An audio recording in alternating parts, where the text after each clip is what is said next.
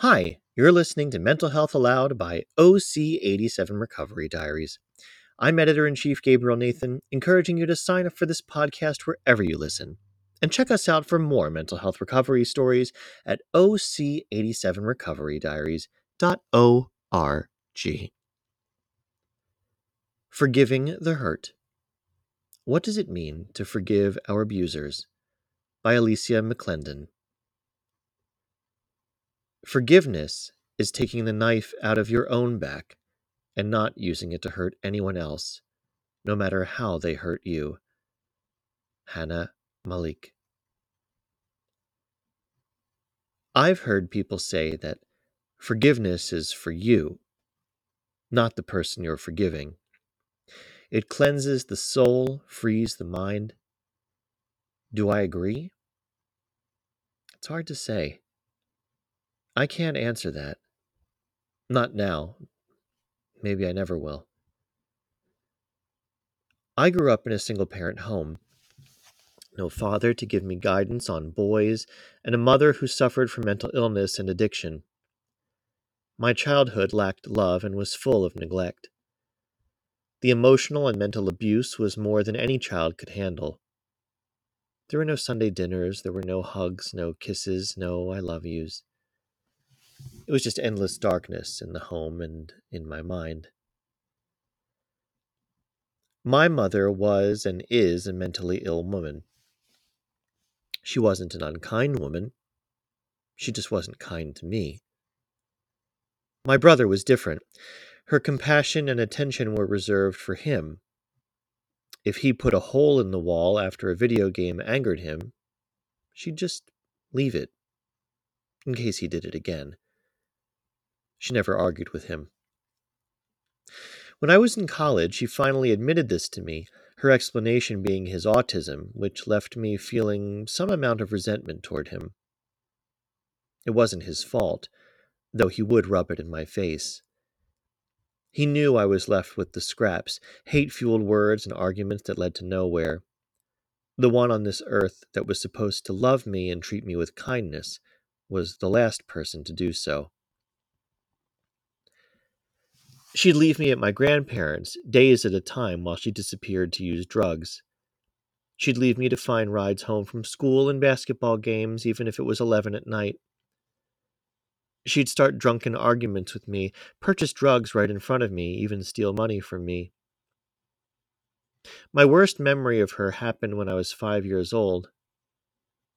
I told her that my babysitter's granddaughter was being weird and showing me sexual videos, yet she continued to take me to their home. I didn't fully explain what was going on because I was five, and I was embarrassed. I finally found the courage to tell her that this woman molested me, and what did she do? She called me a liar. When she wasn't intoxicated or high on anti anxiety meds, she was asleep from the moment I went to school to the moment I went to bed. It was a cycle that went on for 10 years. And it was when I was off to college that she miraculously decided to enter rehab. She came out a different woman, I can say that. She was no longer this hate fueled monster that I called mom. However, it was too late for me. She tried to be motherly, tried to give motherly advice, loaned money so I could buy books for college. She even bought me a car, though later she took it back for herself. In the end, the arguments didn't stop at the exit of that rehabilitation center. I knew at that point that she was just mentally ill. Her words would continue to stab me. The hate I felt toward her never vanished. Maybe it's not hate. Maybe it is just apathy. Apathy reserved just for me. I could give more examples about why I feel this way, but if she doesn't care, who will? I knew when I became homeless and had nowhere to go that she wasn't a mother to me. She said she'd pay to have me stay with my uncle. Then, when I showed up to her, intoxicated and hurting in the middle of the night, she said I could stay for the night only. Hurt even more, I left and slept elsewhere. When I had two mental breakdowns, nearly tried to die by suicide, and told her this, she stopped replying to me. Didn't try to convince me not to do it. Didn't call the police. Perhaps she blocked me. At age 32, I am broken.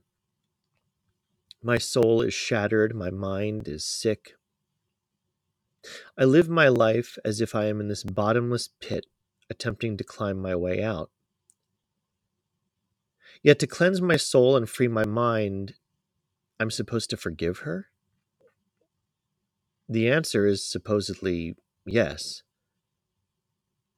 What my therapist said was that my mother will never be the mom I so desperately needed as a child, and what I needed to do was create boundaries with her, and in order to make that work, I needed to forgive her. I would create this line that she couldn't cross, and if she did cross it, it meant that I'd take a step back. With this line, she couldn't treat me any way she wanted, and if she respected the line, I wouldn't bring up any past trauma because she would be forgiven. But why should I forgive someone who would verbally attack me, neglect me, gaslight me, make me feel like I was nothing? That's my mother. But she's just mentally ill, right? Forgiving someone is not about them. It has nothing to do with them. Every step I take in this journey triggers me, angers me. I bring up the past, I relive the trauma, I say hurtful words I can't take back. My anger can go so deep within me that it leaves me physically sick. The chest pains, the tension headaches, the tingling left arm, all physical signs that anger has taken control of me. I begin to lash out at innocent people, or I build this brick wall around me so no one can get through. This wall, I believe, will protect me from harm. At times, I even blame myself. I deserved this. I say it time and time again until it's branded into my mind. I've been finding that to say you forgive someone is easy, but actually forgiving the hurt, the neglect, the trauma, the abuse, completely different. I have said many times I forgive my mother for how she broke me, but do I really forgive her? If I continuously bring up the past to her, have I truly forgiven her? She's never apologized to me. So to forgive her? It takes courage and determination to really mean it, and to know that forgiveness might not mean reconciliation. It means to release the negative toxins that have invaded the mind and spirit, letting go of self hatred and stress. It can hurt to forgive, especially knowing that person might not even care for your forgiveness and would never bother apologizing.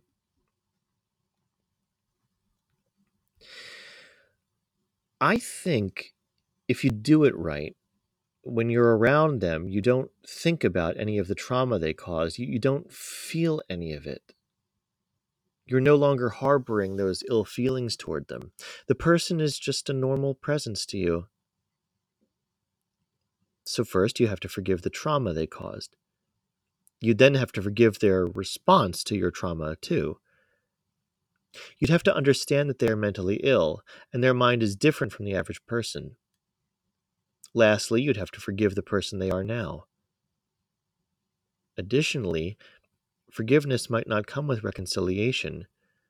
That person may long, no longer be present in your life. Why never reconcile? Because you know that person will never change and will only cause you more trauma. Trauma you just don't need. I was raised in a broken, neglected household that lacked love and support. As someone who was verbally, mentally, and emotionally abused, I became an adult having to deal with my trauma. I forgive my mother for the past trauma, even though it continues. Forgiveness. What is so hard about it? everything. But sometimes you have to put yourself first. Alicia McClendon is a screenwriter, actress, and martial artist who graduated from Ball State University in 2012, earning a degree in biology. Since the second grade, she has written short stories and has now immersed herself into screenplays. She studied acting, screenwriting, creative writing, theater, and recently entered 48 hour film competitions. As a champion for female storytelling and diversity in film, her stories center around black women, from fantasies to sci fi thrillers, and she hopes to one day share her work with the world. Her biggest influences are Quentin Tarantino, Angelina Jolie, and J.K. Rowling. Alicia is currently looking for literary representation and is in graduate school to study public health with a concentration in epidemiology. And you've been listening to Mental Health Aloud by OC87 Recovery Diaries. I'm editor in chief Gabriel Nathan, encouraging you to sign up for this podcast wherever you listen. And check us out for more mental health recovery stories at OC87recoverydiaries.org. R G.